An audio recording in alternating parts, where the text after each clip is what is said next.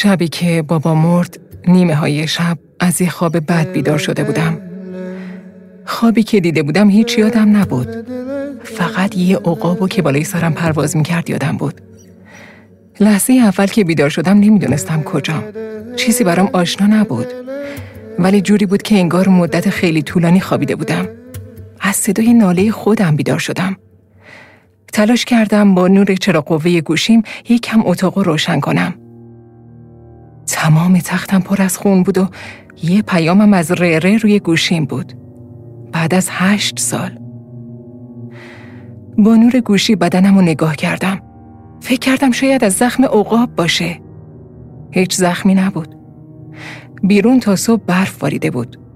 سکوت بود و حس کردم صدای شیهه اسبی یا قدمهاش از دور یا دویدن آهویی از دور. چه گیجی عجیبی. منم شبیه رد خونی توی برفا شدم. چه خیالی. هنوز خواب بودم. توی همون حال پیام رو باز کردم بابا مرد. ما در علمود زندگی می‌کنیم. همینجا دفن میشه. برای خداحافظی بیا. و بعد گوشی رو رو شکمم گذاشتم و دوباره خوابم برد. من اون ماهی و سالهاست که انداختم توی رودخونه و دیگه ندارمش بابا. تو دیوونه ای بابا. من دیگه نمی‌خواستم ببینمت. من فقط آینه قرمز اولین دوچرخه‌ای که توی هفت سالگی برام خریدی و نگه داشتم. که کله هامونو میچسبوندیم به هم و توش خودمونو می‌دیدیم و زبون درازی می‌کردیم. حالا تو مردی و من چیا داره یادم میاد. هیچی از یه زندگی احمقانه با تو جزیه دوچرخه با های قرمز و زبون درازیمون واقعیت فقط همین بود. مامان یه شب ما رو به خاطر توی دیوونه ول کرد. رهامون کرد و تو هیچ کاری ازت بر نیومد.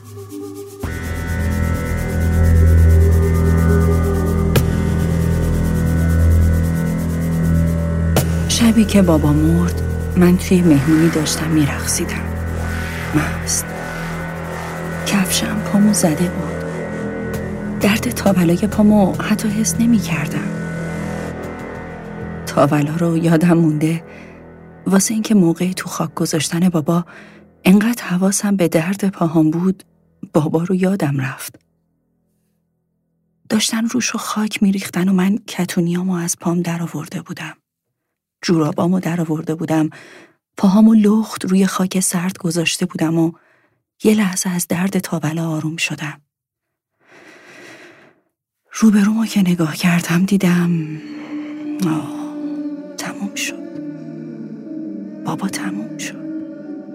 هیچی ازش نیست. هیچ اثری ازش تو دنیا.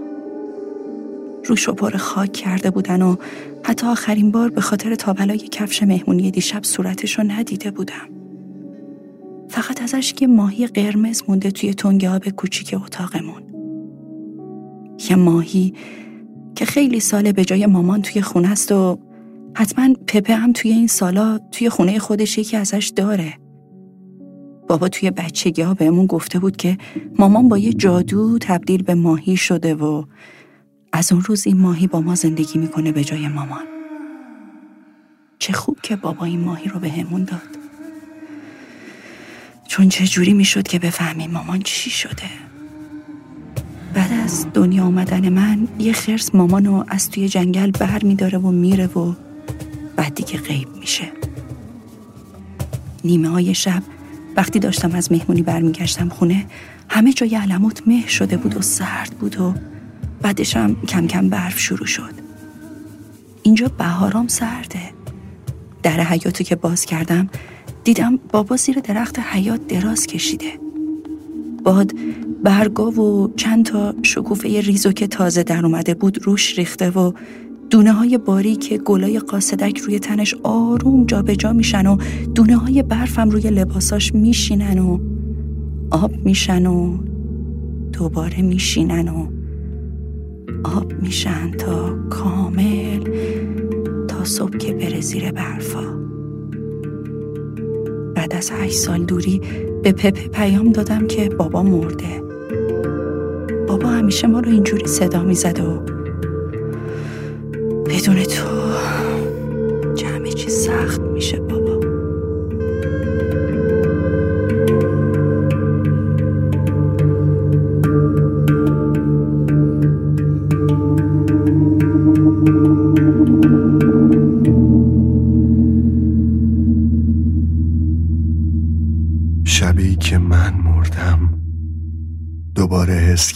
صدای ماهی را از حیات میشنوم. ماهی؟ توی من سالهاست همش شبا میام توی حیات آسمون رو نگاه می‌کنم و میگم ماهی. زنده ای کجا غیب شدی و؟ بعد که تو جواب نمیدی میگم خب مرده. مرده. لابد مرده. بعد باز صدات میاد.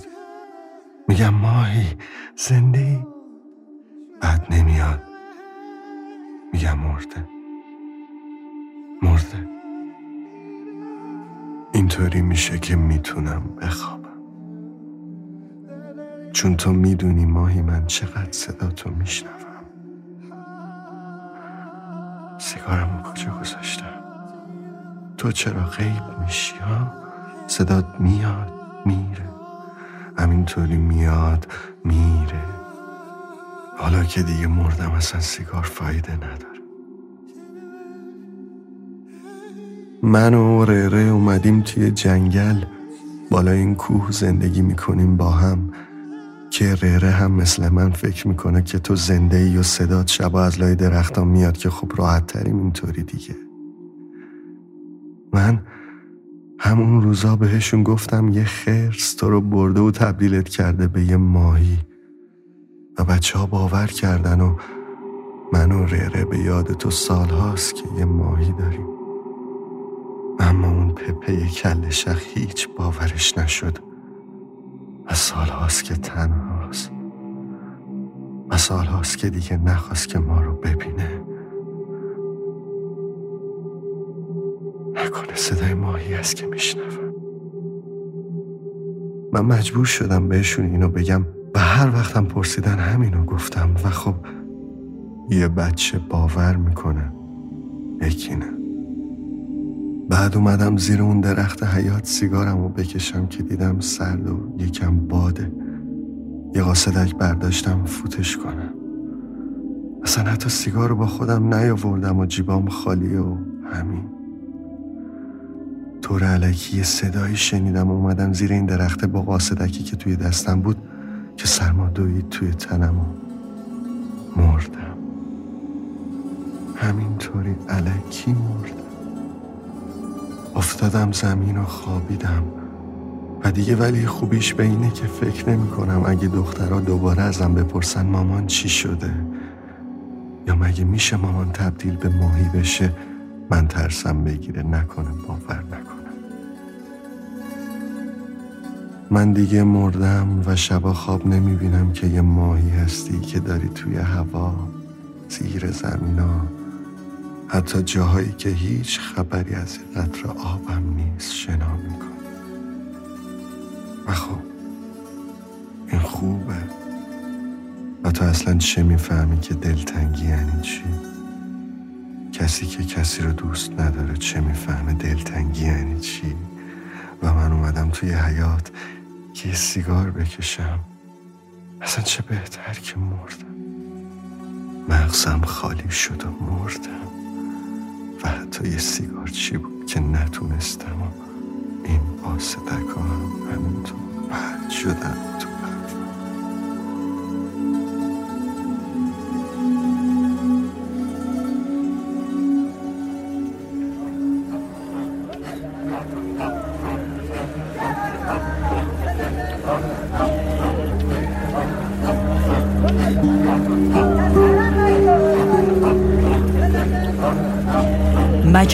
شنیداری روایت و داستان.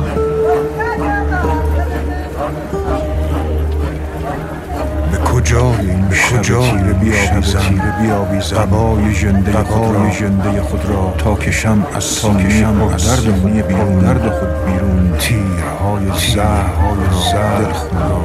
دل خود.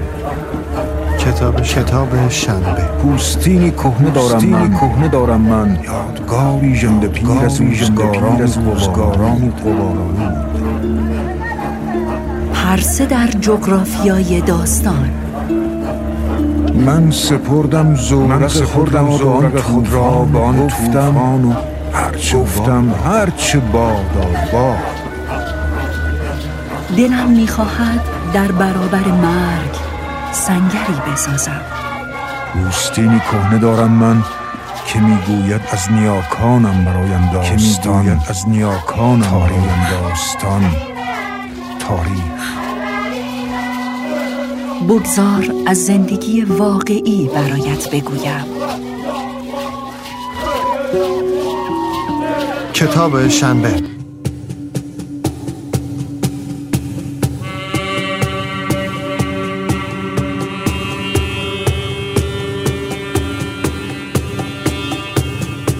من رازی هاشمی و این صدای ما از چندین جهان آشفته است من پروین دشتی و این صدای سرگشتگانیه که برای مقداری خوشی ناچار به دروغ بافتنند. کتاب شنبه شماره چهارده این شماره درباره جادو، خیال و افسون زمین و هوا حرف می‌زنیم. صدا بردار، ادیتور و میکسمن کتاب شنبه آرش رستمی روایت های این شماره رو با صدای رضا عمرانی، آرش رستمی، محمود هادیزاده، شرگان انورزاده و امیر فرهانیا میشنوید. و نویسنده خوشقلممون الهام نظری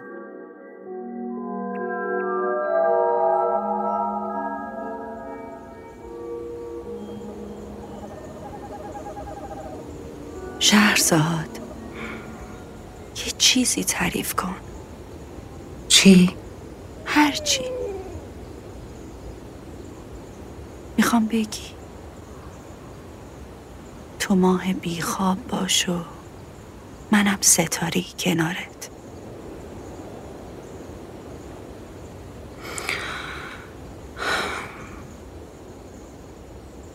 اکنون سبب اندوه بازگویم.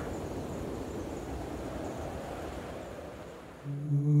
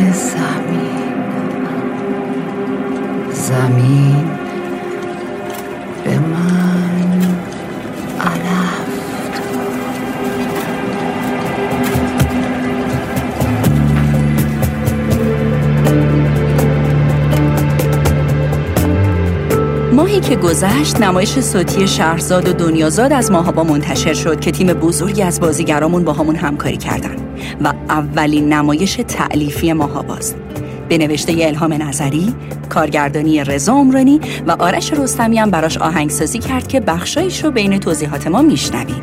در واقع بهانه موضوع این شماره ما انتشار نمایش صوتی شهرزاد و دنیازاده که داستانش نگاهی داره به حکایت‌های هزار و یک شب. داستانهای هزار و یک شب چند دسته هستند. بخشی که نمایش شهرزاد و دنیازاد بر اساسش نوشته شده بخش پریان هزار و یک شبه که مربوط میشه به جادو و قصه های خیالانگیز توی این شماره کتاب شنبه می‌خوایم از همین حرف بزنیم از رویا، جادو، خیال، رئالیسم جادویی و سورئالیسم تفاوتاشون رو با هم مرور می‌کنیم و شکلهای مختلفش رو توی رومانا بررسی می‌کنیم. یه سری می‌زنیم به جهان عجیب غریب ها. البته نمایش صوتی شهرزاد و دنیازاد یه نمونه امروزی شده از قصه های هزار و یک شبه. آره از اون شکل کهن خبری نیست و فقط بنمایی های داستانی و از قصه های اصلی گرفته. ولی کاملا تحت تاثیر جهان جادویی هزار و یک شبه. یه متفکر و منتقد ادبی هست به اسم تزوتان دروف که از همه اینها به امر غریب اسم می‌بره. می‌خوایم از امر غریب و کارکردش توی زندگیمون بگیم. اینکه چقدر وجودش لازمه و وقتی هست داره با زندگی و روزهای ما چیکار می‌کنه؟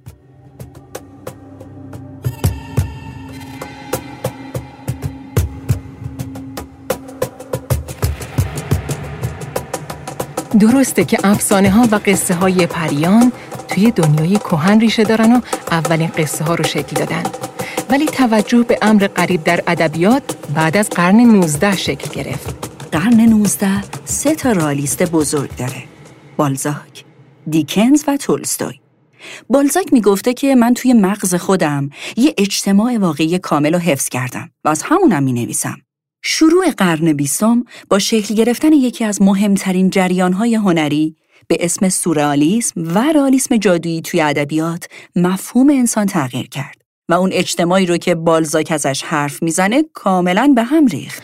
یا چارلز دیکنز که معتقد بوده آدمها فقط محصول اجتماع واقعی هستند که دارن توش زندگی می‌کنن و ما باید وادار شیم تا به زندگی واقعی آگاهی پیدا کنیم. می‌گفته رئالیسم تصویر واقعی شقاوته. همه داستانها توی حوزه مسائل اجتماعی رخ میده و پول داره تموم زندگی ما رو شکل میده و همزمان نابودش می‌کنه. تا وقتی انسان به غذا احتیاج داره و گرسنه است، فرق بین جمهوری خواه و دموکرات یا گناهکار و بیگناه وجود نداره.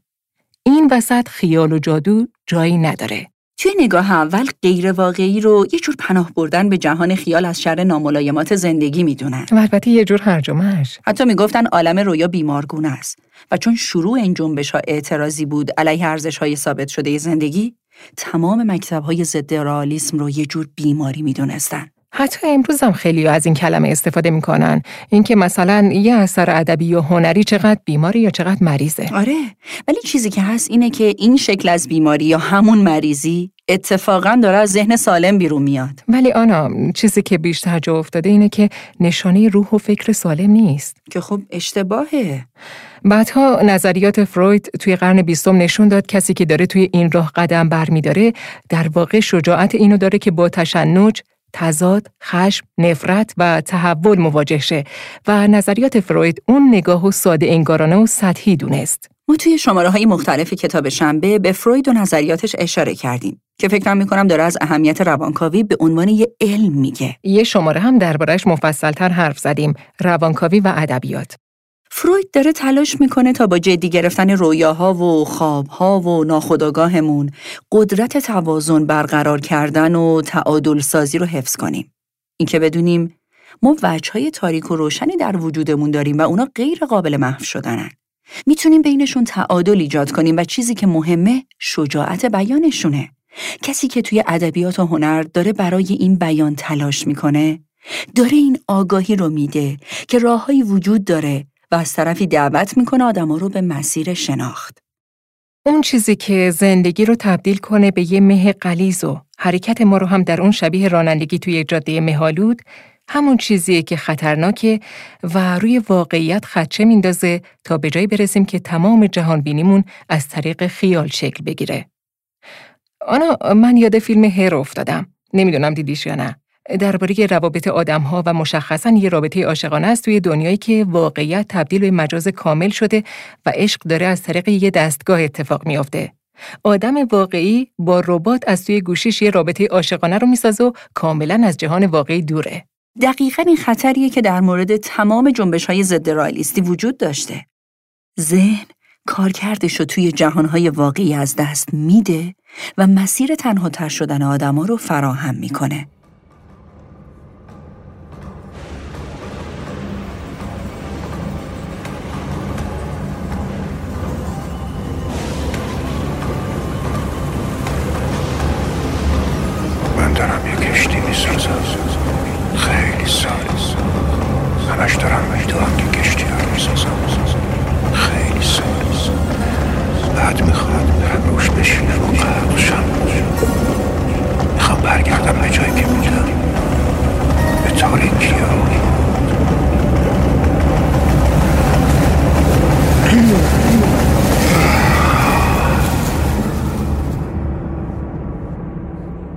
دورانی که این جنبش ها داشتن شکل می گرفتن، می گفتن ضد رئالیست ها شرایط واقعی اجتماعی رو درک نمی کنن. اما بعدها فهمیدن اتفاقا اونا بهترم درک می‌کنن. فقط شیوه بیانشون از یه مسیر دیگه است. یعنی یه مسیری غیر از واقع گرایی صرف میگذره. اونا برای کم کردن رنج ها و درموندگی های روزمره می‌خواستن شکل تلاششون رو عوض کنن و این شکل از تلاش راه ناشناخته ای داشت. آزادی بدون محدودیته و هنرمند آزادی مطلق داره تا به هر چیزی، هر نگاهی که دوست داره داشته باشه. این چیزی بود که جنبش های ضد رئالیستی رو تبدیل به خطری برای حکومت ها کرد و با نقدهای زیادی هم مواجه شدن. پذیرش اینکه هر فرد به خیالش و رویاهاش آزادی کامل بده چیز ساده ای نبود. توجه به احساسات و نوسانهای حسی یه جور دیدن لایه دیگه از انسانه که کمتر مورد توجه بوده. یه جور قیام درونه و یه مسیر تاریک برای کشفه. چون همه چیز توی این مسیر مبهمه. شما می‌خواید واقعیت ها رو کنار بزنید. حتی اندیش و فکر هم توش مبهمه. اصلا به این جنبشات تا دوره قیام می‌گفتن. میگن اگه به بخش ضد رئال وجودمون بی توجه باشیم، مثل اینه که داریم نیمی از وجودمون رو انکار یا سرکوب می‌کنیم. حالا مطالعه این شکل از ادبیات یا دیدن و شنیدن آثار هنری که ضد واقع گرایی کامل حرکت کردن توجه ما رو به سمت خیالها و رویاهای خودمون میاره و می‌پرسه چقدر از این جهان وسیع درونی دور هستیم و چه نیازی بهش داریم. سورالیستا میگن هیچ چیز بیهوده تر و بیحاصل تر از بیان تکه پاره های واقعیت نیست. اونا معتقدن حقیقت واقعی فقط دنیای درون انسانه و دنیای درونی ما پر از بیگانگی و چند پارگی و عدم اتصال است. هر چیزی که جسته گریخته از این جهان داره به ذهن می‌رسه وسیله آزادیمون رو فراهم می‌کنه و همین نگاه به دنیا داره از ادبیات و هنر میاد چقدر نگرش سیاسی تو خودش داره و چقدر میشه اونو به عنوان یک کنش سیاسی برای آزادی دونست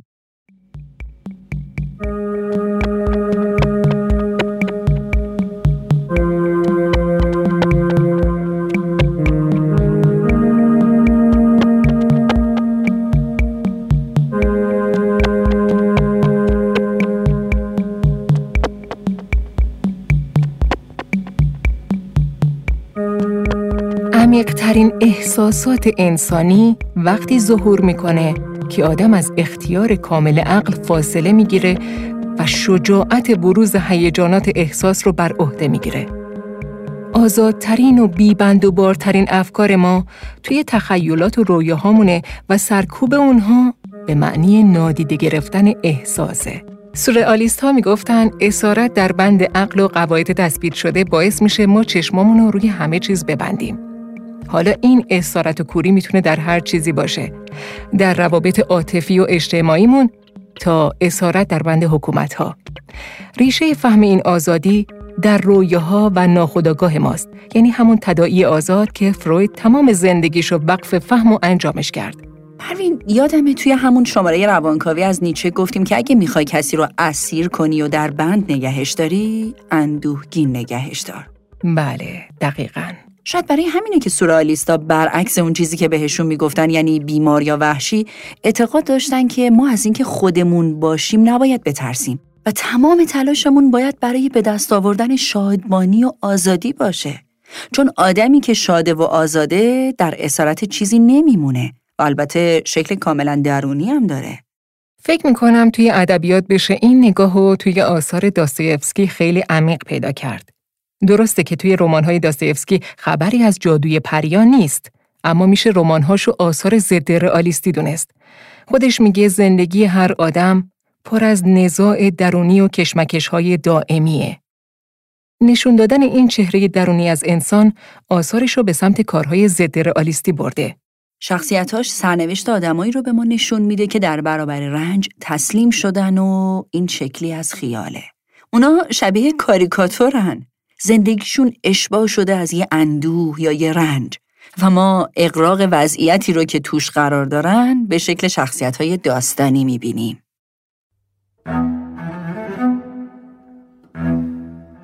با این همه در تمام مدتی که مریض بود هوش و حواسش را به طور کامل از دست نداده بود تبدار بود و در حالتی بین هوشیاری و هزیان به سر می برد. بعدها جزئیات آن را به خوبی به یاد می آورد. گاه می دید عده زیادی دورش جمع شدند و می‌خواهند او را با خودشان ببرند.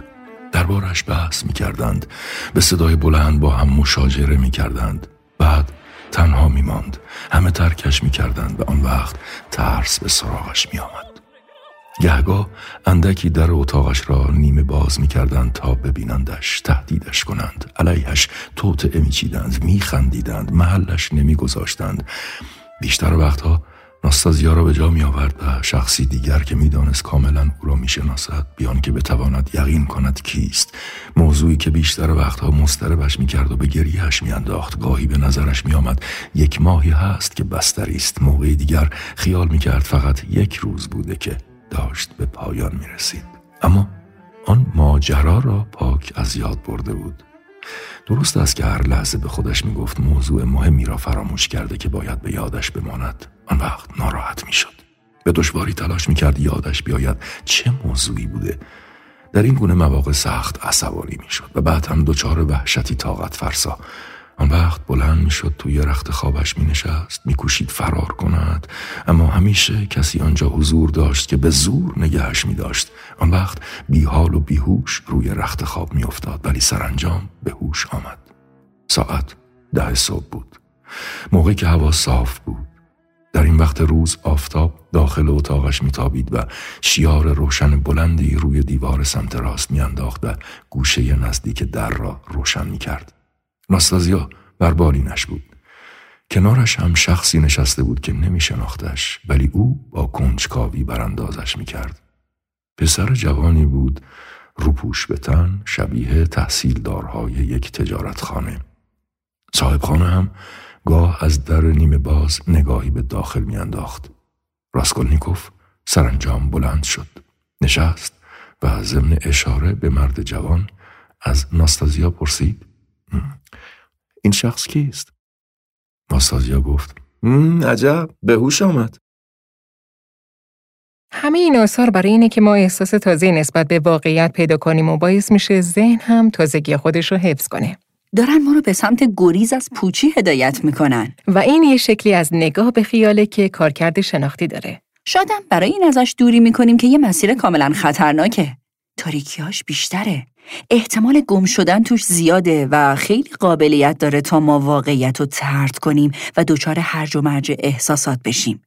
اما چیزی که نمیشه بهش شک کرد اینه که خیال وسیله اندازهگیری عمق احساسه و آدم خیال پرداز کسیه که خوب بلده به جهان عشق بورزه. جویس یه جمله داره که میگه خیال خودش به تنهایی اوسیانه. میگه آدم خیال پرداز واقعیت رو آشکار نمی‌کنه، واقعیت رو خلق می‌کنه. جایی وارد آسیب میشه که به درک ما از واقعیت آسیب بزنه. جویس میگه عالم رویا و خیال خیلی درک نشدنی و اسرارآمیزه و فقط کسی می‌تونه بهش رسوخ کنه که درکی از معنای آزادی و شادکامی درونی داره. اون از سفر توی این مسیر به عنوان گریز و پرواز نام می‌بره و اسارت ذهنی رو مانع کشف می‌دونه. چیزی هم که به دنبال این جنبش ها باعث اصلاح و تغییر شد همین فهمه. فهم شکاف بین دنیای درون و بیرون.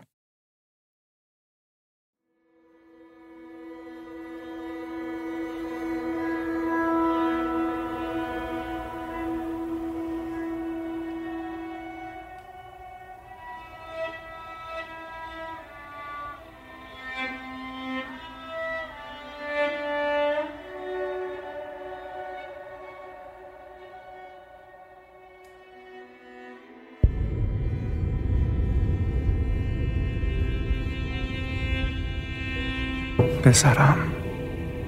خواهی دید که من چرا آنجا را دوست داشتم؟ آنجا که رؤیاها مرا تکیده کرد. روستایم مشرف بر مزرعه ها بود. پر از درخت و برگ مانند قلکی که خاطره هایمان را تویش نگه می داشتیم آدم احساس می کند دوست دارد برای همیشه آنجا زندگی کند. طلوع آفتاب صبح بعد از ظهر شب. همیشه یکسان است جز تغییری که در هوا پیدا می شود. هوا رنگ همه چیز را تغییر می دهد. صوتها و صداها منو کشتن.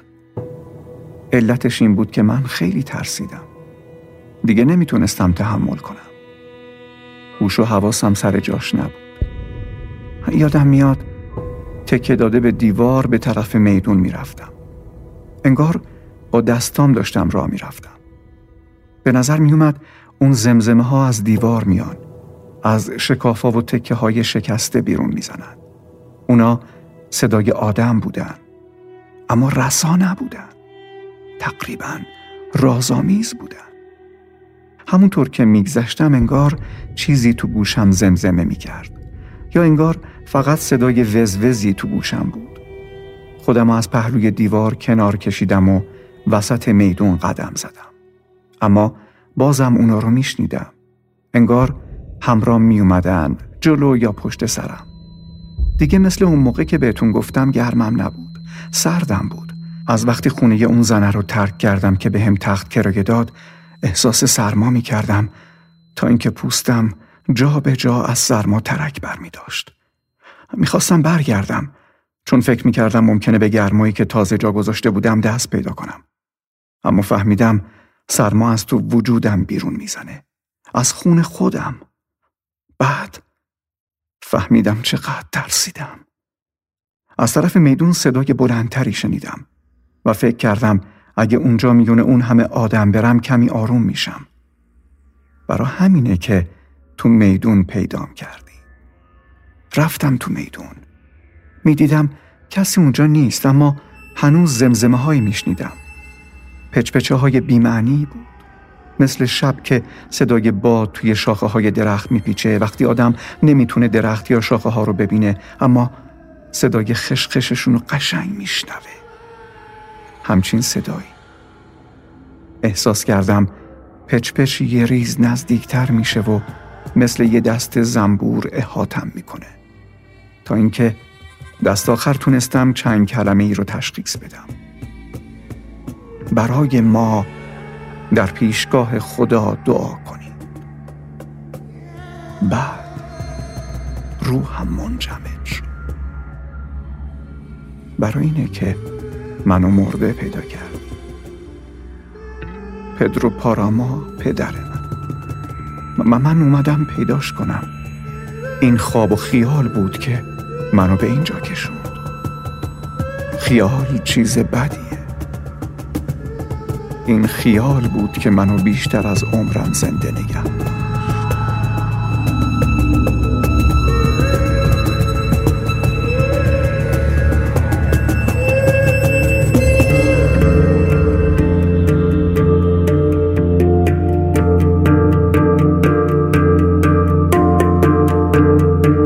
صدای امیر فرهانی شنیدین از کتاب پدرو پارامو نوشته خوان رولفو و ترجمه احمد گلشیری بود. خوان رولفو از نویسنده های آمریکای لاتینه که رئالیسم جادویی از همون فرهنگ جغرافیا شکل گرفته.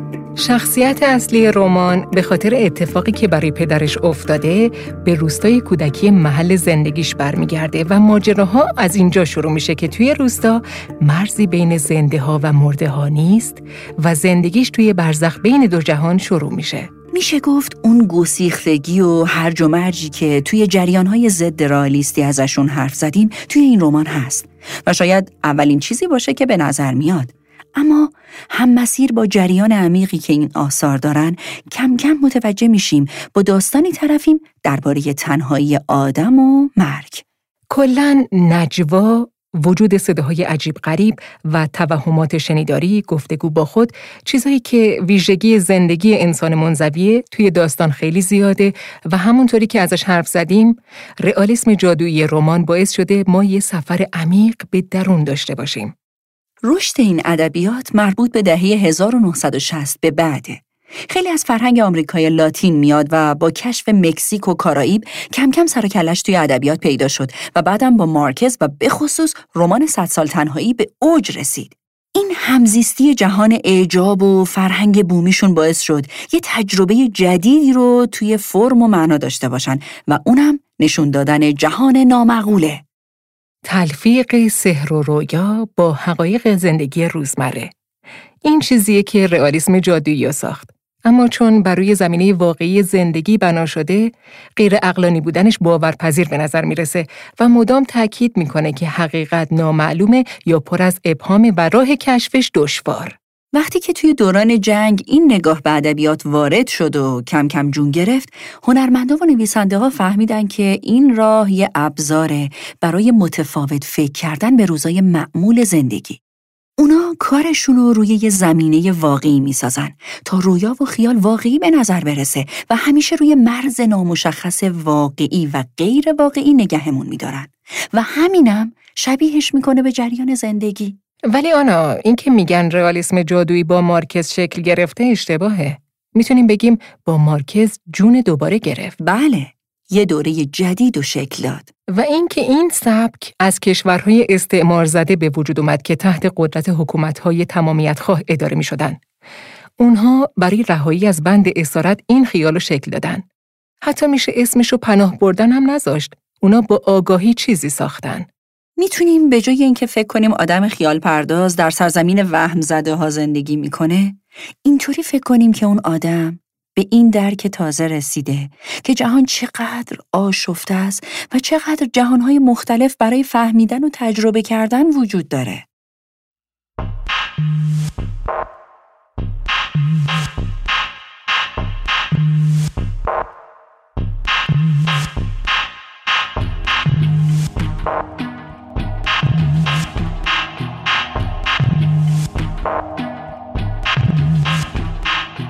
کتابی هست به اسم سرگذشت سورئالیسم که با ترجمه خیلی خوب عبدالله کوسری از نشر نی منتشر شده و مجموعه گفتگوهایی که آندره برتون درباره سورئالیسم با آدمهای مختلف داشته. آندره برتون کسیه که بیانیه سورئالیستا رو نوشت و منتشر کرد و از شکل دهنده های این جنبشه. اونجا برتون میگه که یکی از سرچشمه های رئالیسم جادویی که دربارش حرف زدیم جریان سورئال بوده البته خیلی نقد و بحث درباره اینکه این یه جریانه، یه جنبشه یا یه مکتب وجود داره. ما اون بحث رو کنار می‌ذاریم فقط درباره کارکردش حرف می‌زنیم. خیلی هم کارکردهای اجتماعی و سیاسی داشته. و باز داره این نگاه ساده اندیشانه رو هم در ادبیات و هم در هنر نقض می‌کنه که سورالیسم یه جور بیماری یا مریضیه. درسته. خیلی فکر شده همراه جریانهای سیاسی و هنری حرکت کرده. والتر بنیامین متفکر آلمانی هم درباره سورئالیست ها یادداشت‌های زیادی داره. فکر می‌کنم سانتاگ هم درباره نگاه سورئالیستیش هم توی کتاب درباره عکاسی هم خیابان یه طرف حرف زده. دقیقا. بنیامین میگه حتی این فکر که سورئالیسم از تجربه مصرف مخدر شکل می‌گیره هم اشتباهه یا اینکه خلصه از خود بیخود شدگیه. بله میگه چیرگی به فهم رویا ربطی به مصرف مخدر نداره. توی روزایی که هنرمندا برای تغییر مسیرهای کوچیک کلی نقد می شدن، سورالیستا اومدن و یه راهی باز کردن که فکر می‌کنم تمام جریانهای فکری و فلسفی و هنری قرن بیستم و بعدش رو بنا گذاشتن. آمریکای لاتین کلا سرزمین اعجاباست انگار. و یه چیز خیلی جالبی که برای من داره اینه که تمام اتفاقایی که داره توی نقاشی، مجسم سازی، سینمایی یا موسیقی میافته توی آمریکای لاتین داره تبدیل به ادبیات و رمان میشه. تمام چیزایی که مثلا سورئالیست ها دارن توی هنر تجسمی تجربه می‌کنن، آمریکای لاتین ها یه راهی برای ورودش به ادبیات و داستان پیدا می‌کنن. اینکه برتون میگه این نگاه داره از یه جور شوق برای دیدن جهان میاد شاید توی جغرافیاشون بیشتره. نمی‌دونم خود برتون توی این گفتگوها یه چیز بامزه میگه میگه من همیشه احساس کردم یه جن توی وجودم دارم که منو به طرف یه چیز مبهم میکشونه. این دقیقا شوق کشف جهان ناشناخته است. حالا ناشناخته منظورش این نیست که برای اولین بار کسی داره بهش نگاه می‌کنه. اتفاقا اینکه چطور به چیزهای هزاران بار تجربه شده نگاه تازه‌ای داشته باشیم. توی مکتب‌های هنری هم فکر می‌کنم تأثیر سورئالیسم موندگارتر از بقیه بود. برتون میگه این نگاه خیالانگیز به جهان محصول دوره‌ای که جنگ جهانی تازه تموم شده بود و آدمها رو از آرزوها و رویاهاشون دور کرده بود و تو گنچالی از خون و لجن و حماقت انداخته بود. اونا می‌خواستن با این نگاه دوباره شوق و امید و زنده کنن. من با شگفتی احساس می‌کنم. برتون میگه جهان سورالیستا جهان احساسها و عشقه.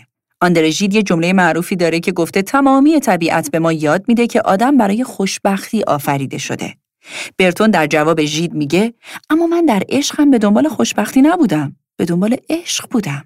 حالا چطور میشه گفت این فهم داره از ذهنه بیمار میاد؟ و از همین جاست که شوق داشتن و عشق ورزیدن هم تبدیل به کنش سیاسی میشه. آدمی که تمام قد عشق میورزه پرقدرتتر می‌تونه اشتیاق درک و در خودش زنده نگه داره و این چیزیه که قدرت‌های تمامیتخواه هدف می‌گیرن تا از آدمهای جامعهشون دریق کنن یا در وجودشون خاموشش کنن. برتون میگه باید به راهی رفت. باید مسیری انتخاب کرد. خودش جهان رویاها و تداییها رو انتخاب کرده و میگه اتفاقا برعکس اینکه فکر می‌کنن من در رویا قوته ورم من عاشق چیزایی هستم که سرشار از زندگی روزمره ما هستن. برتون میگه سورئالیسم و جادوش یه جور برخورد اتفاقیه. همین که پشت ویترین یه مغازه چرخیاتی ممکنه کنار یه ماده غذایی قرار بگیره، ما وارد جهان خیال و سورئالیسم میشیم. اتفاقا این نگاه از روحیه کاملا نقادانه داره میاد. و رهایی از همه قید و بندها رو داره. چه اخلاقی و چه غیر اخلاقی. برتون میگه جنگ داشت از ما آدمای عبوس و دیوانه های متعصب میساخت که اگه می‌خواستیم اینطوری به زندگی ادامه بدیم جز بیچارگان کوچک تحقیر شده چیزی نبودیم. اونجا فهمیدم که ما رویاهایی داریم و ویرانی که برامون ساختن داره انفعال به وجود میاره. میگه اونجا بود که فهمیدم پشت گرمی به خودت کارساز نیست و دلت باید به دیگری گرم باشه. یه چیز جالب توی اون دوره همکاری فروید با سورئالیستاست. به هر حال فروید داشته روی خواب و رویا کار می‌کرده که ماده خام کار سورئالیست ها بوده. زمین یک سر جا عوض می‌کنه و آدم هیچ وقت از پیدا کردن جای پا مطمئن نیست. و جهان خیال زمینی رو نشون میده که روی نقشه پیدا نمیشه. اما زنده کننده اتشی برای مواجهه با امر غریبه و شگفتی همیشه زیباست. چون سورئالیست‌ها در دوره‌ای بودن که جریان‌های ابسورد و نمایشنامه نویسی ابسورد هم داشت شکل می گرفت، خیلی موضوع بینشون وجود داشت که کدوم داره در جهان تاثیر بیشتری می‌ذاره. فکر می‌کنم بکت با در انتظار گدو تأثیری همونقدر قدرتمند روی تفکر ما گذاشت. قطعه ای که میشنوید بخش پایانی این نمایشنامه با صدای محمود هادی زاده است.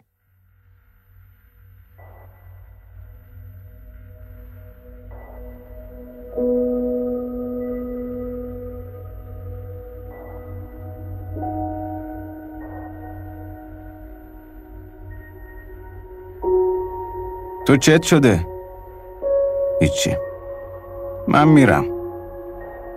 منم همینطور. خیلی خوابیدم؟ نمی‌دونم. کجا باید بریم؟ همین نزدیکی ها آره بیا بریم اون دور دورا. نمی‌تونیم. چرا؟ باید فردا برگردیم. واسه چی؟ منتظر گودو باشیم. آها. نیومد؟ نه. و حالا دیگه خیلی دیره. آره دیگه شبه. اگه قیدشو بزنیم چی؟ اگه قیدشو بزنیم ما رو مجازات می‌کنه.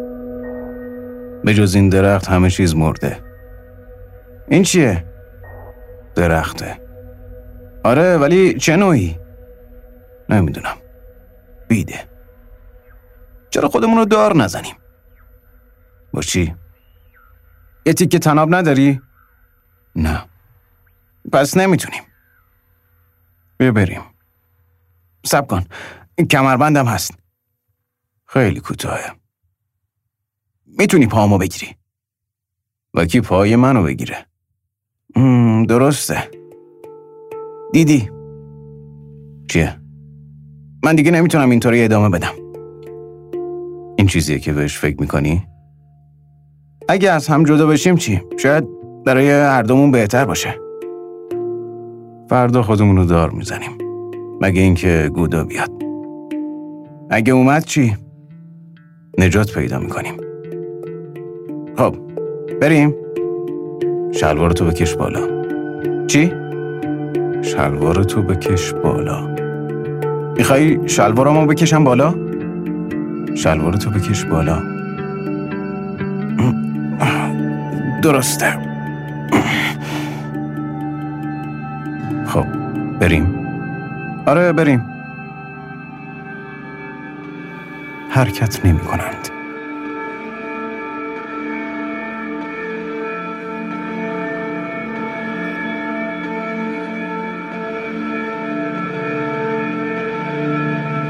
باید بپذیریم دنیا همیشه قراره به ما ارزش های پوسیده بده و ما باید بر علیه این ارزش ها عشق و آزادی عرضه کنیم. برتون میگه نقطه شروع این راه براش موسیقی بوده. از علاقه زیادش به موسیقی و اهمیتی که براش داشته تونسته بفهمه چقدر کاری که موسیقی با ذهنش می‌کنه این شگفتی و این اسیان رو پرورش میده. فرایند درک درک شدنی نیست. مرحله به مرحله و خیلی آهسته است و گمراهی و تاریکی داره اما نباید تردید کرد. برتون میگه نترسیدن و بیپروایی و از موسیقی گرفته. جایی که فهمیده هنری هست که پر از ابهام و انتظاعه ولی از این ابهام و انتظاع نمیترسه. معتقد رفتن در دل ناخودآگاه و رویا باعث میشه ما یه زندگی درونی رو در خودمون کشف کنیم که اتفاقا تضادای وجودمون مشخص میشه و مواجهه باهاش به شدت سخته. اینو کشف آشفتگی می‌دونه. و به یه جایی می‌رسه که میگه جهان خیال و جادو اتفاقا خیلی طبیعیه. کسایی که ندارنش چیز بزرگی کم دارن. این خود ما و زندگی ماست. کسی که این جستجو رو شروع می‌کنه هدفش چیزی نیست جز عشق. عشق به شناخت خود و زندگی.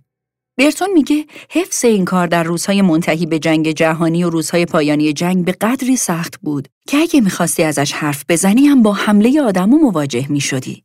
بعد تاکید می‌کنه که عمل انقلابی ما زنده نگه داشتن همین عشق و شور بود. اینکه هنوز به این اعتقاد داشتیم که کسی و چیزی در جهان هست که دوستش داریم. برتون میگه آدم خیال پرداز عشق و بهتر می‌فهمه چون احساسات عمیق و در درونش پرورش داده. میگه دوست داشتن مسیری کاملا مخالف سازشگری داره. و یکی از بزرگترین ناراحتیاش در اون دوره این بوده که منتقدها سورئالیست ها رو آدمهای خیالی و دور از واقعیت می‌دونستن.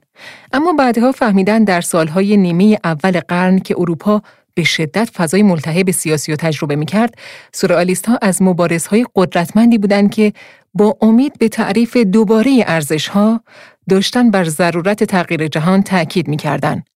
برتون میگه سرزمین خیال برای من اینجاست. موسیقی و ادبیات دو چیزی که هیچ وقت از عشق و آزادی خالی نبوده. سورالیست ها هم با استفاده از اشیا و موقعیت ها و فضاهای زندگی روزمره جهان خیال انگیزشون رو شکل دادن و توی ادبیات هم نفوذ کردن. این اعتقاد به وجود چیزی تازه در اشیای روزمره و موقعیت های روزمره نگاهی بود برای رهایی و از بین بردن دلسردی. برتون میگه ما مثل هر لحظه ناامید کننده دیگه در تاریخ می‌تونیم متوقع باشیم که دنیا معجزه‌وار جستی بزنه و تعادل خودش رو دوباره به دست بیاره. اما عقیده من اینه که هرچه زودتر باید راهی پیدا کنیم و خودمون رو از شر این ناامیدی همگانی نجات بدیم. راه برتون از سور آلیس میگذره و در جهان هیچ کشف بزرگی نیست که به بهای زندگی تموم نشده باشه. من احساس می کنم زندگیم وقف چیزی شد که فکر می کردم درست و زیباست. من تا حالا بر مبنای زندگی که در رویا می دیدم زندگی کردم. در نبردی که برپا کردم هیچ وقت از وجود همرزمان استوار چون خودم محروم نبودم. درست است که ناچار شدم از کسانی جدا شوم که برایم عزیز بودند.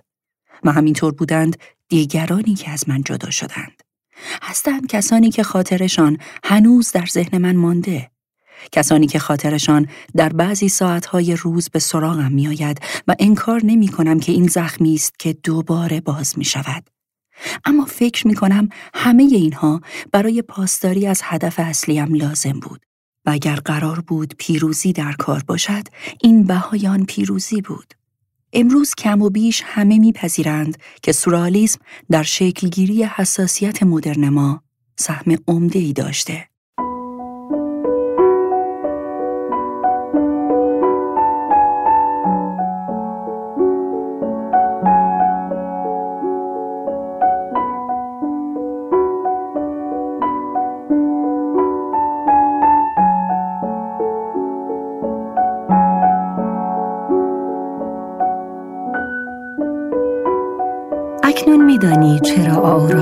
خانه زندگی می کند. برای آنکه توهم جوانی و زیبایی را در این پیرزن مفلوک دیوانه همیشگی کند.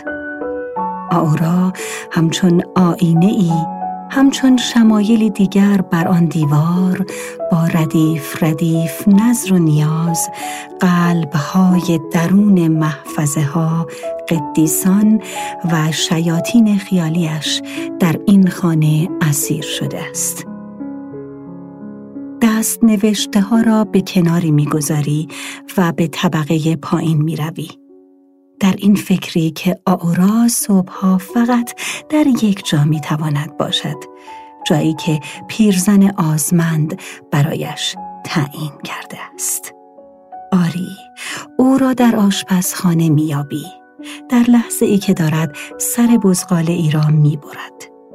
بخاری که از آن گلوی بریده برمیخیزد بوی خون ریخته چشمان براغ حیوان این همه دلت را برمی آشوبد آورا لباس ژنده خونالودی برتن دارد و گیسویش پریشیده است بی آنکه بشناسدت به تو مینگرد و به قصابی خود ادامه می‌دهد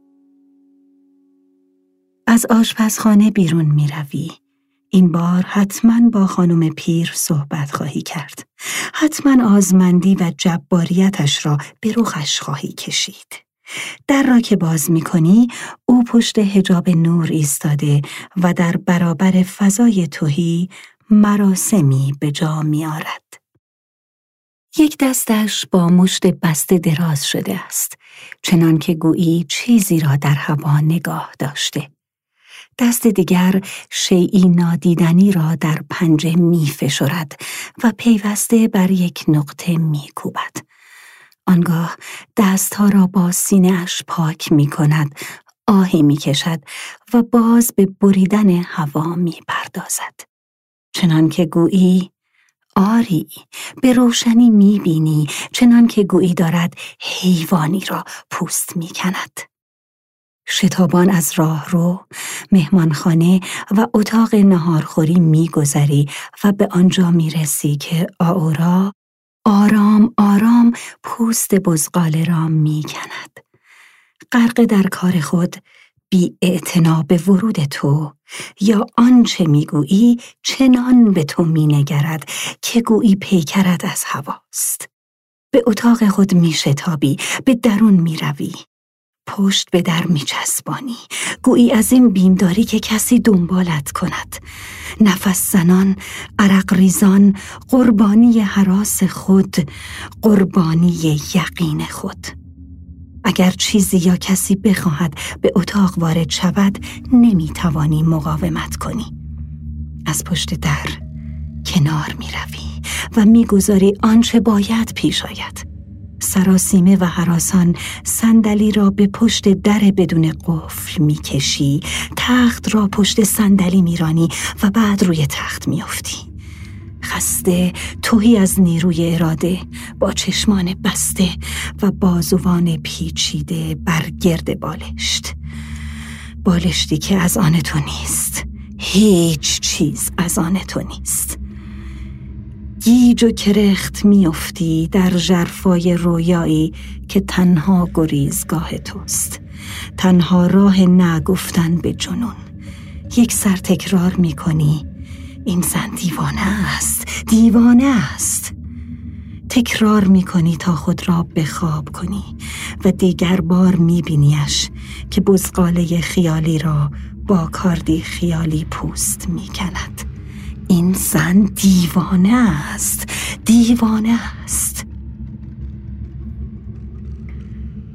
در ژرفای پرتگاه تاریک در رویای خاموش تو با دهانهایی که در سکوت گشوده می شوند می بینیش که از ظلمت پرتگاه به سوی تو می آید می بینیش که به سویت می خزد در سکوت دستهای بیگوشتش را می جنباند به سویت می آید تا آنکه چهره به چهرهت می ساید و تو لسه های خونین لسه های بیدندان بانوی پیر را می‌بینی و جیغ می‌کشی و او دیگر بار دست جنبان دور می شود و دندانهای زردش را که در پیشبند خونالود ریخته بر پرتگاه می افشاند.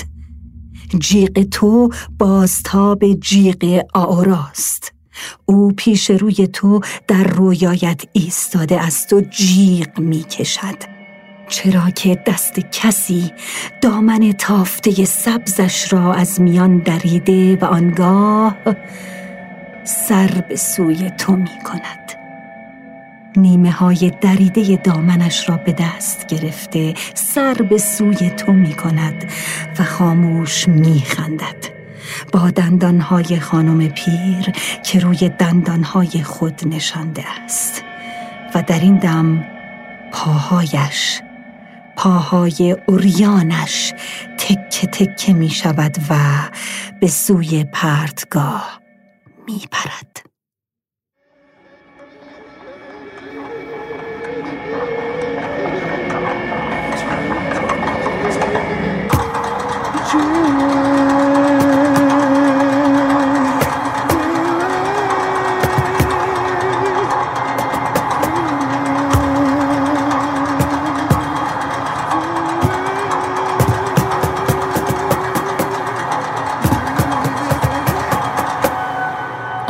یکی از آثار سورئالیستی کارلوس فوینتسه که با ترجمه عبدالله کوسری از نشر نی منتشر شده و الان یه بخشی از رمان با صدای شرگان انورزاده شنیدیم. از اونجایی که جهانهای غریب همیشه به مرگ و خواب پیوند خورده، فضای آئورای فوینتس هم این فضای بین مرگ و زندگی رو داره. فوینتس می‌خواسته مرز بین پیری و جوانی و از یکی از ایده های لوئیس بونوئل فیلمساز سورئالیست ها توی رمان تجربه کنه. فضای آستانگی یعنی جایی ما بین مرگ و زندگی، پیری و جوانی، یا بین هستی و نیستی، یا هر جایی که واقعیت مرز نامشخصی داره، همیشه جای خوبی برای شروع خیال و رویاست. رمان فوئنتس هم همینجا وایساده و توی تعریف کردن قصه بین مرز سورئالیسم و رئالیسم جادویی و رویا حرکت می‌کنه. توی فرهنگ آمریکای لاتین جدایی کامل بین فضای رویا و زندگی واقعی وجود نداره. خود فوئنتس میگه کسی که نمی‌تونه رویاهاشو بفهمه قادر به درک واقعیت هم نیست. رویاها نیروهای عاطفی بسیار قوی در خودشون دارن. یه نظریه‌ای درباره موسیقی وجود داره که میگه تمام چیزی که موسیقی داره ایجاد می‌کنه تجسم رویاست و افسونی از جنس رویا داره. اینکه همیشه ما رو جایی بین زمین و هوا نگه میداره. و باز همه اینها تحت تاثیر نظریات فرویده. حتی همین رمان رو هم میشه با دیدگاه فروید تحلیل کرد. اینکه میگن فروید دریایی از بینش های جدید و در اختیار ما گذاشته درسته. تأثیرش رو میشه خیلی واضحتر توی ادبیات و موسیقی دید. داستان کوتاهی که با صدای رضا عمرانی میشنوید از یه نویسنده آمریکای لاتینه با ترجمه عبدالله کوسری.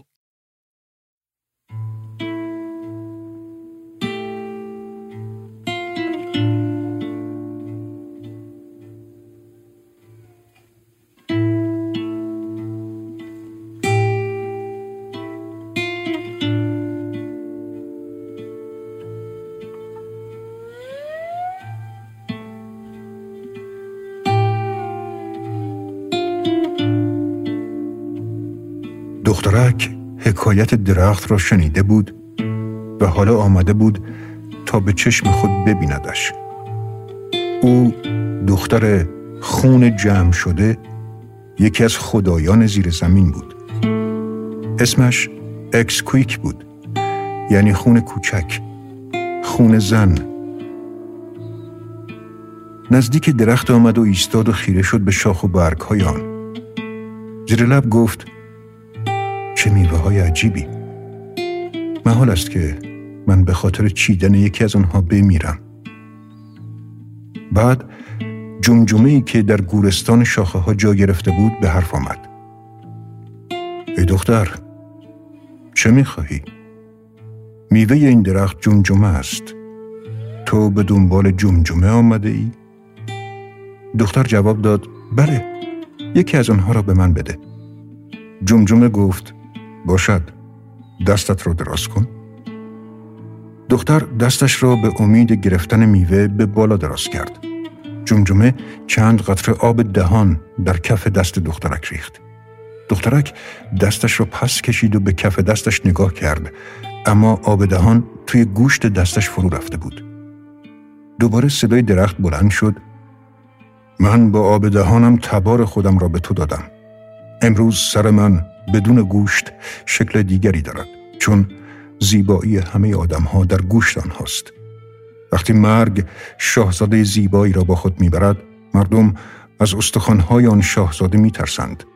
اما تبار آدم ها آب دهان و توف است. آب دهان و توف پسران پادشاهانند و وقتی آنها میمیرند این دو جوهر وجودشان را حفظ می کنند.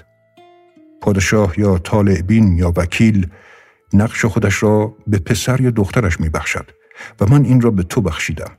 حالا به دنیای بالا برو و زندگی کن. به حرفهای من باور داشته باش. این حرفها راست در خواهد آمد. هرچه این دو با هم کردند به راهنمایی اوراکان، جیپی کاکولا و راکسا کاکولا بود. دختر به خانه برگشت. در حالی که پسرانی از آن آب دهان در شکم گرفته بود و به دینسان نطفه هوناپو و اکسابلانکه بسته شد. روزی پدر دخترک چشمش به شکم برآمده او افتاد. شتابان پیش خدایان رفت. به آنها گفت آلی جنابان دختر من آبستن شده او دیگر روسپی خار و بیفایده است. خدایان چنین گفتند بر توست که دست کم از او پرسش کنی دهانش را به دنبال حقیقت بکاو. اگر اعتراف نکرد مکافاتش ده. به کوههای دور روانش کن تا قربانی شود. خون جمع شده به خانه برگشت و دختر را به پرسش گرفت. گفت پاسخی راست و روشن می‌خواهم پدر بچه هایی که در شکم داری کیست؟ دخترک پاسخ داد من بچه ای ندارم پدر. هنوز با چهره مردی آشنا نشدم. پدر فریاد برآورد راستی که روسپی هستی. کلامی دیگر از تو نمیشنوم. پس جغت ها را صدا کرد. بیایید ای فرستادگان خدایان این دختر را ببرید. وقتی برگشتید دل فریب کار او را در کاسه ای برایم بیاورید. چهار جغت کاسه و کاردی از سنگ آتش زنه برداشتند. دختر را بر دستهاشون بلند کردند و راه افتادند. دخترک در طول راه سر حرف را با جغت ها باز کرد. ای فرستادگان باور نمی کنم که مرا بکشید. من بی گناهم چیزی که در شکم دارم مایه رسوایی نیست معجزه است. من وقتی کنار درخت جادو ایستاده بودم آبستن شدم. باور نمی کنم که شما می خواهید قربانیم کنید. ها از دخترک پرسیدند آخر به جای دل تو چه چیزی را پیش پدرت ببریم؟ تو خود فرمان پدرت را شنیدی. او گفت کار خود را بکنید و دل او را برایم بیاورید. ما که نمی‌توانیم کاسه خالی پیش او ببریم. ما به کشتن تو حریص نیستیم اما چه بایدمون کرد؟ دخترک پاسخ داد دل من مال آنها نیست. نگذارید وادارتان کنند تا دلم را از من بگیرید. شما هم خودتان به اینجا تعلق ندارید. چرا باید وادار به کشتن من شوید؟ زمان آن می‌رسد که من خدایان مرگ را شکست بدهم. زمانی می‌رسد که خطاکاران راستین در چنگ من خواهند بود. با من بیایید. بر روی زمین هرچی را که به شما تعلق دارد خواهید داشت. در آنجا محبوب دلها خواهید بود. درست در همان وقت از کنار درختی رد می شدند که از آن شیره سرخ روان بود. دختر تا این را دید ایستاد. گفت بیایید کاسه تان را از شیره سرخ این درخت پر کنید این خدایان را خوشنود خواهد کرد جغت گفتند چون این می‌کنیم و با تو به جهان بالا خواهیم آمد شیره سرخ از درخت فوران می کرد. جغتا کاسه هاشون را پر کردند. شیره درست مثل خون بود. وقتی در کاسه می ریخت برقی سرخ داشت و بعد می بست و به شکل دل در می آمد. وقتی دختر و جغت ها ایستاده بودند و کاسه را از شیره پر می کردند خود درخت تابشی درخشان داشت. از آن روز به بعد نام آن درخت درخت خون شد. وقتی دختر به سوی دنیای بالا به راه افتاد جغتها با آن شیره سرخ پیش خدایان مرگ برگشتند خدایان گرد هم نشسته و به انتظار بودند که جغتها رسیدند پس پرسیدند کارتان را تمام کردید جغتها پاسخ دادند. کار تمام شد. این هم دل دخترک. اون کامه گفت بدهید تا ببینیم. و همین که کاسه را میان انگشتان آزمندش گرفت کاسه در هم شکست و خون سرخ از آن جاری شد. اون کامه گفت آتش را به هم بزنید این را روی خلوارها بگذارید.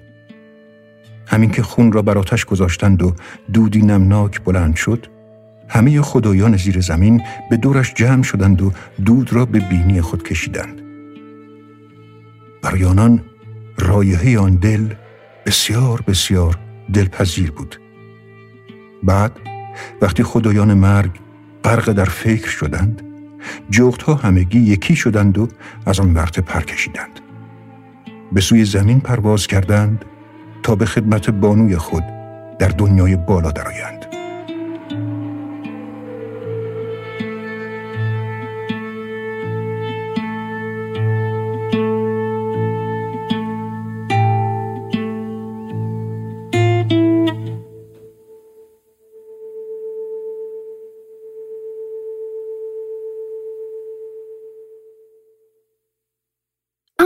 مسئله جادو با رویا و سورئالیسم و رالیسم جادویی فرق داره.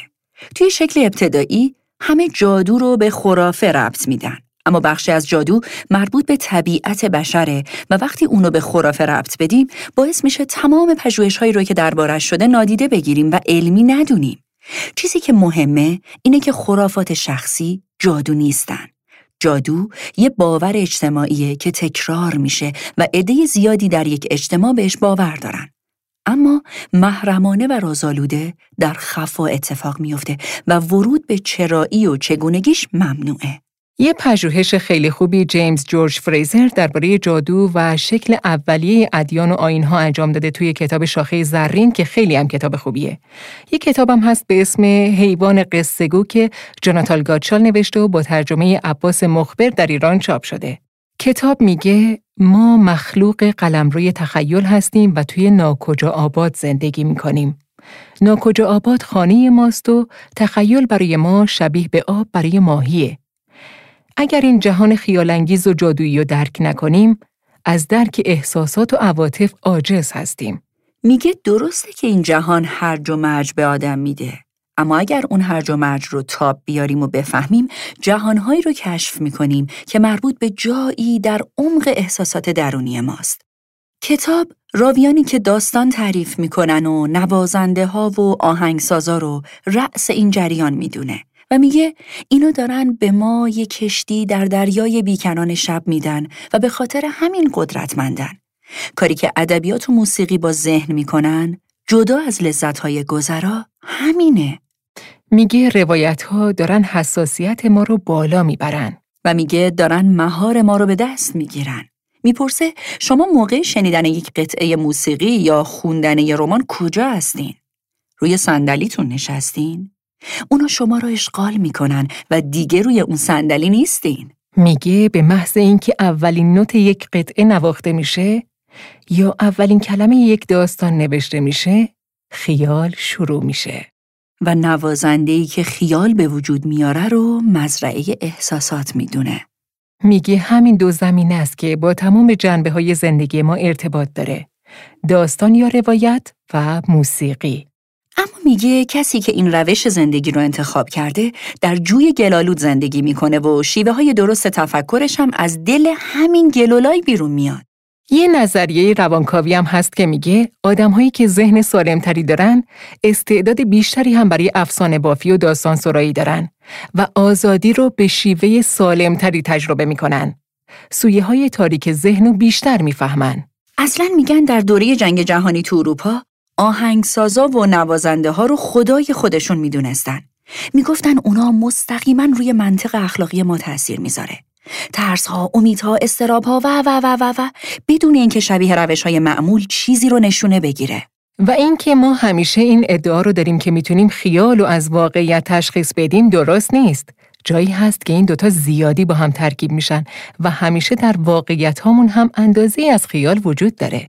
کتاب میگه اصلا کار هنرمند و روایتگر آلوده کردنه.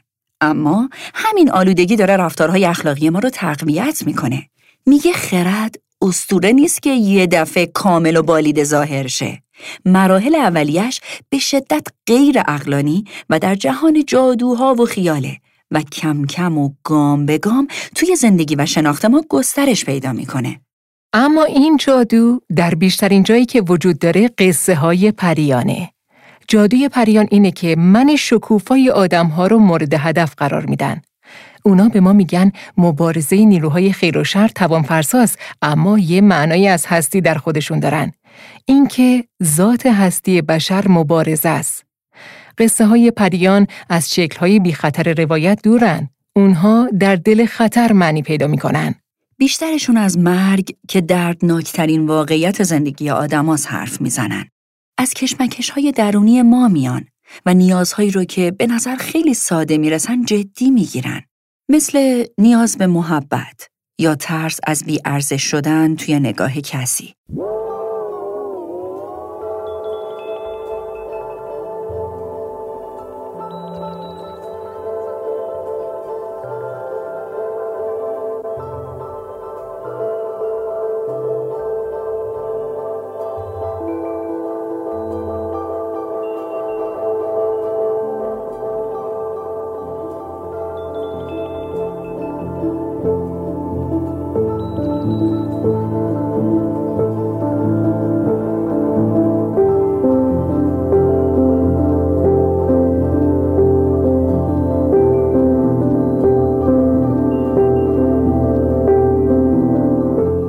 جادو دستیابی به یک آگاهی از یه مسیر آشفته است و می‌خواد به ما بفهمونه به رغم ناملایمات زندگی خوب امکان پذیره.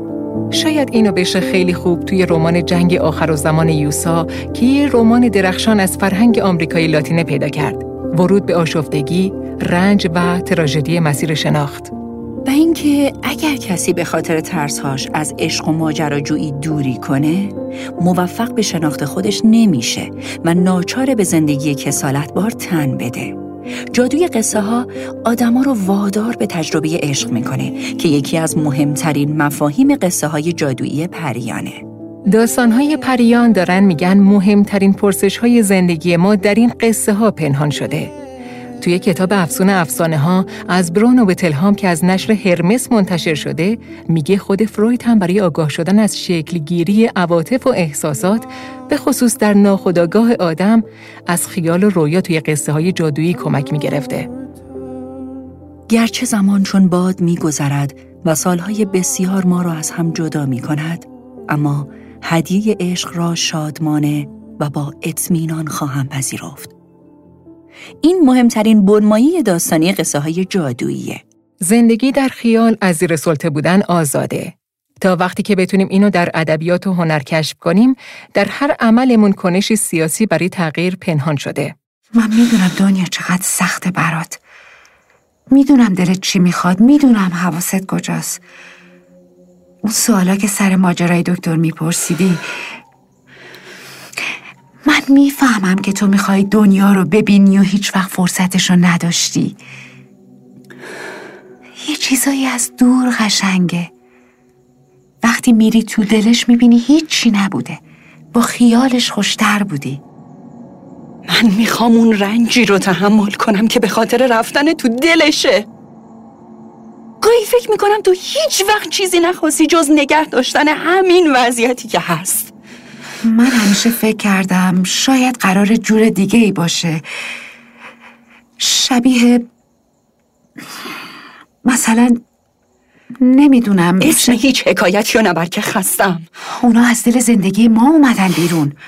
ما همون ماهیاییم همون سیاد همون خیاط و مباشر همون شبان و فرشته همون زنای عجیب و افریته ها همون رنجا و شادیا. اگه من اینطوری فکر نکنم چی؟ اگه من مثل تو نباشم چی؟ اگه من همین الان بخوام دونه دونه اونا رو دور بریزم چی؟ من همه این سالا مراقب تو بودم همیشه فکر کردم من و مامان چیزایی رو تجربه کردیم که تو نباید از سر میگذروندیشون فکر کردم برای تو باید جور دیگه ای باشه بود جور دیگه ای بود. یه جور خیلی بدتر. شهرزاد من فقط بدنم مثل تو جای رد زخم آدمی نبوده. ولی ذهنم خالی نمیشه از همه حسرتهایی که دارم.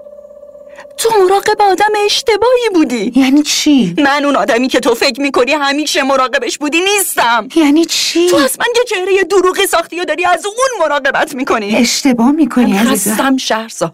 خستم از ترسیدن. از اینکه سی سالم شد و پامو از این در بیرون نذاشتم. از اینکه هی باید دنبال تو باشم. از اینکه تو ماه شب بیداری و من حاله ای به دورش. منم می‌خوام حکایت خودم رو داشته باشم. من خستم از اینکه تو باشی و من نباشم. از اینکه همیشه سایه تو هم من خستم از این معصومیت دروغی که مال من نیست.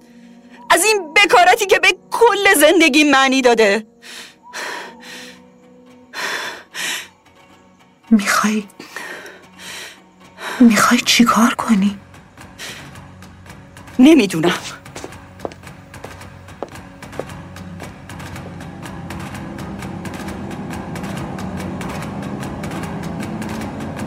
چون سخن به اینجا رسید دنیازاد به خواهر خود شهرزاد گفت این حدیث ها چه نیکوست؟ اینها بیش از سحرهای چشمان لعبتان دل مردم بفریبد. شهرزاد گفت اگر زنده بمانم و ملک مرا نکشد در شب آینده خوشتر از این حدیث خواهم گفت. کتاب ریشه یابی درخت کهن نوشته بهرام بیزایی با این بخش شروع میشه. بهرام بیزایی دو تا پژوهش درباره هزار یک شب داره. کتاب ریشهیابی درخت کهن و هزار افسان کجاست که بخش دوم ریشهیابی درخت کهنه. توی این دوتا کتاب تموم ویژگی های اسطوره‌ای داستان ها رو بررسی می‌کنه و میگه شهرزاد و دنیازاد دو خواهری که در قصه های هزار و یک شب داستان ها رو کنار هم تعریف می‌کردن از کجا میان. داستان هزار و یک شب اینطور شروع میشه که دو برادر پادشاه بودن که هر کدوم در شهری دور زندگی می‌کردن. یه روز یکی از برادرها تصمیم می‌گیره برای دیدن برادرش مدتی به شهر دیگه ای بره. اما سر راه یادش میافته هدیه‌ای رو که برای برادرش گرفته جا گذاشته. وقتی سرزده به خونه برمیگرده، همسرش رو با یکی از غلامهای ملکش می‌بینه. نفرتی که از همسرش پیدا می‌کنه باعث میشه هر شب دختری از دخترای شهر رو به قلم روی پادشاهیش بیاره. شبی رو باهاشون بگذرونه و بعد سرش رو ببره. وقتی بیشتر دخترای شهر قربانی میشن، شهرزاد که دختر بزرگ وزیر شاه بوده، تصمیم می‌گیره به کمک خواهر کوچیکش دنیازاد وارد قصر بشه و با روایت قصه های پریان و جادو هزار و یک شب ملک شهریار رو سرگرم کنه تا جایی که پادشاه تغییر کنه و خوی حیوانی کشتن دختران از سرش بیفته. بیزایی میگه این دو خواهر نماد گیاه و آب یا ستاره خرداد در آسمونن. جدایی ناپذیر و زندگی بخش. و اگر قصه این دو خواهر رو از هزار یک شب حذف کنیم قصه ها فقط یه سری داستان پراکنده هستن و تمام هویتشون رو از حضور همین دو خواهر می‌گیرن. اما میگه ما از داستان خود این دو خواهر اطلاعات کمی داریم. جهان حماسی فرصت کمی به زنان داده و در طول زمان نقش زنان از این قصه ها حذف شده. میگه این دوتا رو میشه در چهره فصلها و در ستاره های آسمون و چیزهایی که نقش نجات بخشی دارن دید. نکته مهمی که بیزایی توی این داستان میگه اینه که شهرزاد مثل داستان زحاک به زور به قصر برده نشده. با انتخاب و اختیار خودش این نقش و شکیبایی بر رنج رو برای تغییر پذیرفته و این توی روایتگری هزار و یک شب خیلی مهمه. یه چیز جالبی که توی نقاشی های کوهن از شهرزاد و دنیازاد هست اینه که برای شهرزاد چوب دستی میکشیدن که مخصوص نوازنده ها و خواننده های دوران کوهن بوده و بیزایی داره به نقش موسیقی و کارکردش که شبیه روایتگری اشاره می‌کنه. میشه گفت هزار و یک شب بزرگترین و عجیبترین منبع قصه های جادویی و پریانه.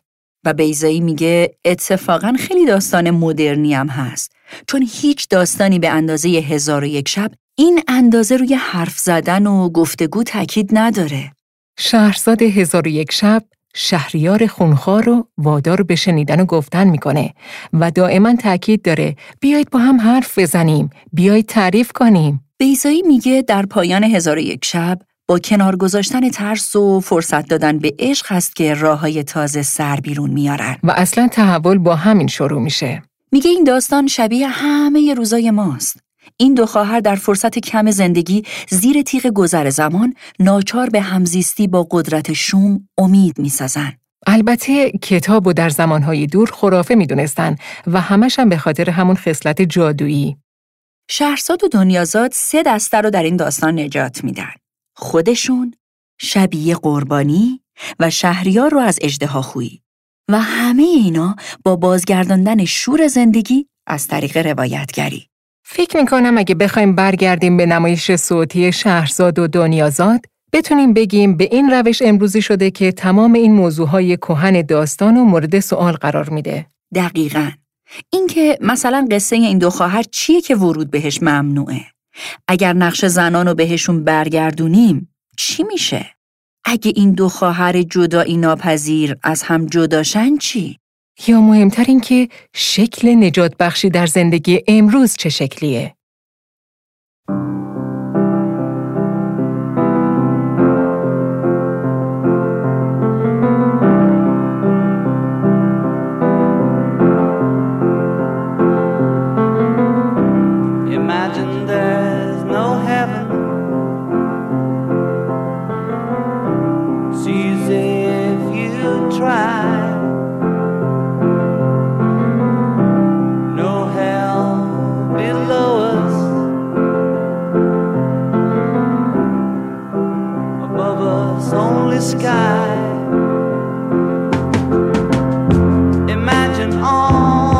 شماره چهارده کتاب شنبه بود که شنیدید. ما رو روی Castbox، Apple Podcast، Google Podcast و پلتفرم های مجاز بشنوید. و حتما نظراتتون رو برامون بنویسید و کتاب شنبه رو به دوستانتون معرفی کنید.